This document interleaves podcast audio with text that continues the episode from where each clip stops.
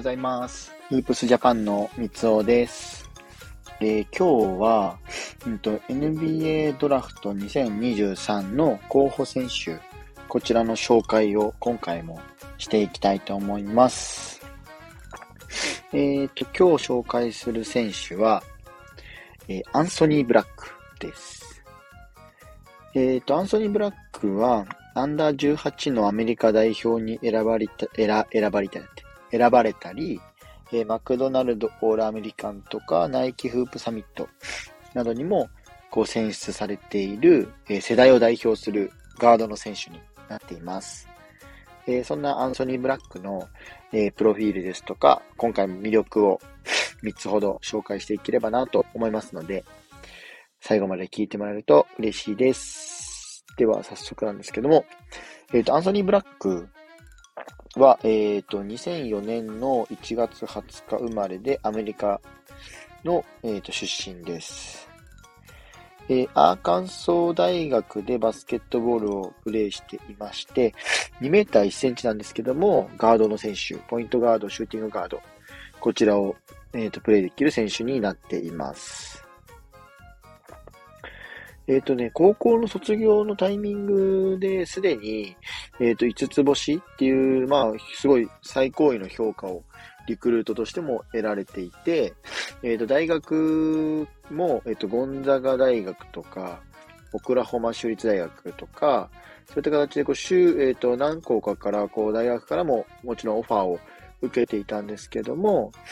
えっ、と、最終的には、アーカンソー大学にえー、決めて進学を果たしたという選手になっています。えっ、ー、とね、アンソニー・ブラック、アンソニー・ブラックは、えっ、ー、とね、アンカン、アーカンソー大学の1年生のシーズンで、すでにガード選手のスタートとして務めていました。で、えっ、ー、と、シーズンでも、えー、1試合平均で、えー、12.7得点、5.1リバウンド、3.9アシスト、2.1スティールの結構非常にいい成績を残してのシーズン終了を終えていまして、えっ、ー、と、フレッシュマンオブザイヤーって言われる、まあ、1年生の、えー、ルーキーオブザイヤーに近いものですよね。こちらに、えっ、ー、と、シーズン終了後に選出されたりですとか、非常にこう、スタッツというか成績としても、えー、高評価を得ている選手の一人になっています。で、えっ、ー、と、2023年の NBA ドラフトにエントリーすることを発表したので、えっ、ー、と、残りの大学の、この、残る2、3、4年生の、えー、残るっていうのを決断を、えっ、と、放棄したっていう形になりました。で、えっ、と、ここからはアンソニー・ブラックの魅力を取り上げていきたいと思うんですけども、えっ、ー、と、まず一つ目。アンソニー・ブラックの魅力はフィジカル面ですね。えっ、ー、と、2メーター1センチの90キロ、現時点での、えっ、と、数字ですけども、この恵まれた体格を持ちながらも、ガードポジションっていうのが非常に興味深いところですね。えっ、ー、と、まあ、やっぱ2メーター超えのポイントガードって相撲今増えてきているので、あの、ルカ・ドンチッチもそうですし、えっ、と、ラメロボールみたいなガード選手もそうなんですけども、2メーター超えのポイントガードっていうのは増えてきていまして、で、えっ、ー、と、アンソニー・ブラックの場合は、えっ、ー、と、この恵まれた体格に加えて、ボディコントロールと、こう優れた跳躍力を持っているっていうのも、えっ、と、また魅力になってきます。このあたりは NBA に入団後、えっ、ー、と、チームに配属された後も、えっ、ー、と、十分にこの向上させることができるっていう可能性を持っていると思ったので、ここは魅力として取り上げさせていただきました。で、二つ目は、えっ、ー、と、プレイメイキングの力ですね。もちろんね、ガード選手っていうこともあるので、コートをこう、えっ、と、広く把握して、えその場その場のこの試合の状況っていうのを瞬時にえー、状況を決断できるっていうのが、えっ、ー、と、アンソニー・ブラックの魅力になってきます。もちろんガード選手っていうこともあるので、非常にこう、優れた部分は持ち合わせていると思うんですけども、ただね、アンソニー・ブラックの場合は、こう、オフェンスで、こう、チームメイトをこう、プレイでこう、うまく作り上げる、試合を作ることに、を得意としていて、まあ、自己主張するっていうよりも、どちらかというと、こう、チームの周りをこう、活かせるっていう選手が、選手としても、えっ、ー、と、評価を得ていまして、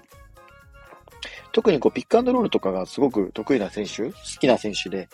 えー、いるので、なので、そういった形で、えっ、ー、と、ピックアンドロールから、えっ、と、味方のインサイドにパスをさばくとか、その流れからシューターに合わせる、なんかこう、まあ自分で点数を取るというよりも、こう周りをすごく活かせるっていうのが魅力になってくるかなと思います。なので二つ目の魅力としてはね、このプレイメイキングの部分を取り上げさせていただきました。で、えっ、ー、と、三つ目が、えっ、ー、とね、ディフェンスを取り上げたいなと思います。えっ、ー、と、1番から、まあ、僕ガード選手なので、1番ポジションから3番ポジション、こちらまでをすべてこう守ることができるっていうのがアンソニー・ブラックの魅力にもなりますね。えー、ま、ボールのこうスティールをする、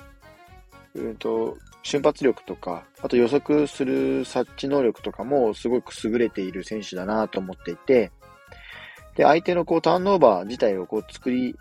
出すのもそうなんですけども、えっ、ー、と、身体能力と部分、フィジカルとか、最初に挙げたえっ、ー、と、魅力の部分にもつながってくるんですけど、こういうフィジカルの面とか、そういったもので、えっ、ー、と、スティールだけじゃなくて、もうシンプルに相手のオフェンスを止めるっていう、思考を、シャットアウトできるっていうのが、えー、魅力になってくるので、このあたりは、えー、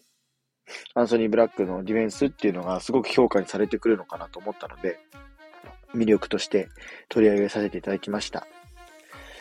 まあ、以上、この3つがアンソニー・ブラックの魅力になってくるんですけども、まあ、そもそも、まあ、やっぱこうやってポイントガードっていうこともあって、バスケットボールの IQ っていうのは非常に優れているガード選手の一人になっていきます。で、ディフェンスでのポテンシャルもそうですし、えっ、ー、と、フィジカル面か、恵まれた体体格のそのフィジカル面も含めて、えっ、ー、と、十分評価が高い選手にはなっていますので、もちろんこれはね、あの、1年生ながらも Freshman of the Year に選ばれて、非常に良いスタッツを残したっていう大学時代っていうのも高い評価になってくるので、NBA ドラフトには、えー、うってつけの選手になってくる。今後の NBA も、えっ、ー、と、視野に入れて活躍できる選手なのかなとは思います。なので、えっ、ー、と、まあ、こういった形で試合を瞬時に把握できるプレイメイクの力とか、防御するためのコンディフェンス力、っていうのが非常にこう、今後のこのアンソニー・ブラックの成長には欠かせない部分になってくるので、活躍にも欠かせない部分になってくるので、なのでこの長長所の部分ですね、もう最大限に活かして、NBA での活躍っていうのをすごく期待できる選手かなと思います。なので今回は、えっ、ー、と、アンソニー・ブラックの魅力として、フィジカル面と、えっ、ー、と、プレイメイキングの力、で、そのディフェンス能力、高いディフェンス能力っていう3つを取り上げさせていただきました。えっ、ー、と、2メーター超えのね、長身のガード選手になってきて、周囲の、えっ、ー、と、プレイヤーを活かせる、最大限に活かすっていう力を発揮しつつも、攻守、ディフェンス面でもチームにも貢献できるっていうところで、非常に興味深い選手になってきますので、ぜひ皆さん、あの、アンソニー・ブラックを NBA ドラフト2023でチェックしてもらえると面白くなると思います。で、今後もね、どういった成長を遂げるかっていうのもぜひえー、要注目になってくると思いますので、ぜひ、アンソニー・ブラックという選手をチェックしてみてください。えフープスジャパンでは NBA や B リーグ、大学バスケなどバスケットボールに関する情報を日々配信しています。概要欄にリンク貼っておきますので、ぜひチェックしてください。あと、こちらの、えー、ラジオの方も、スタンド FM の方もフォローしてもらえると嬉しいです。以上、フープスジャパンの三つおでした。それではまた。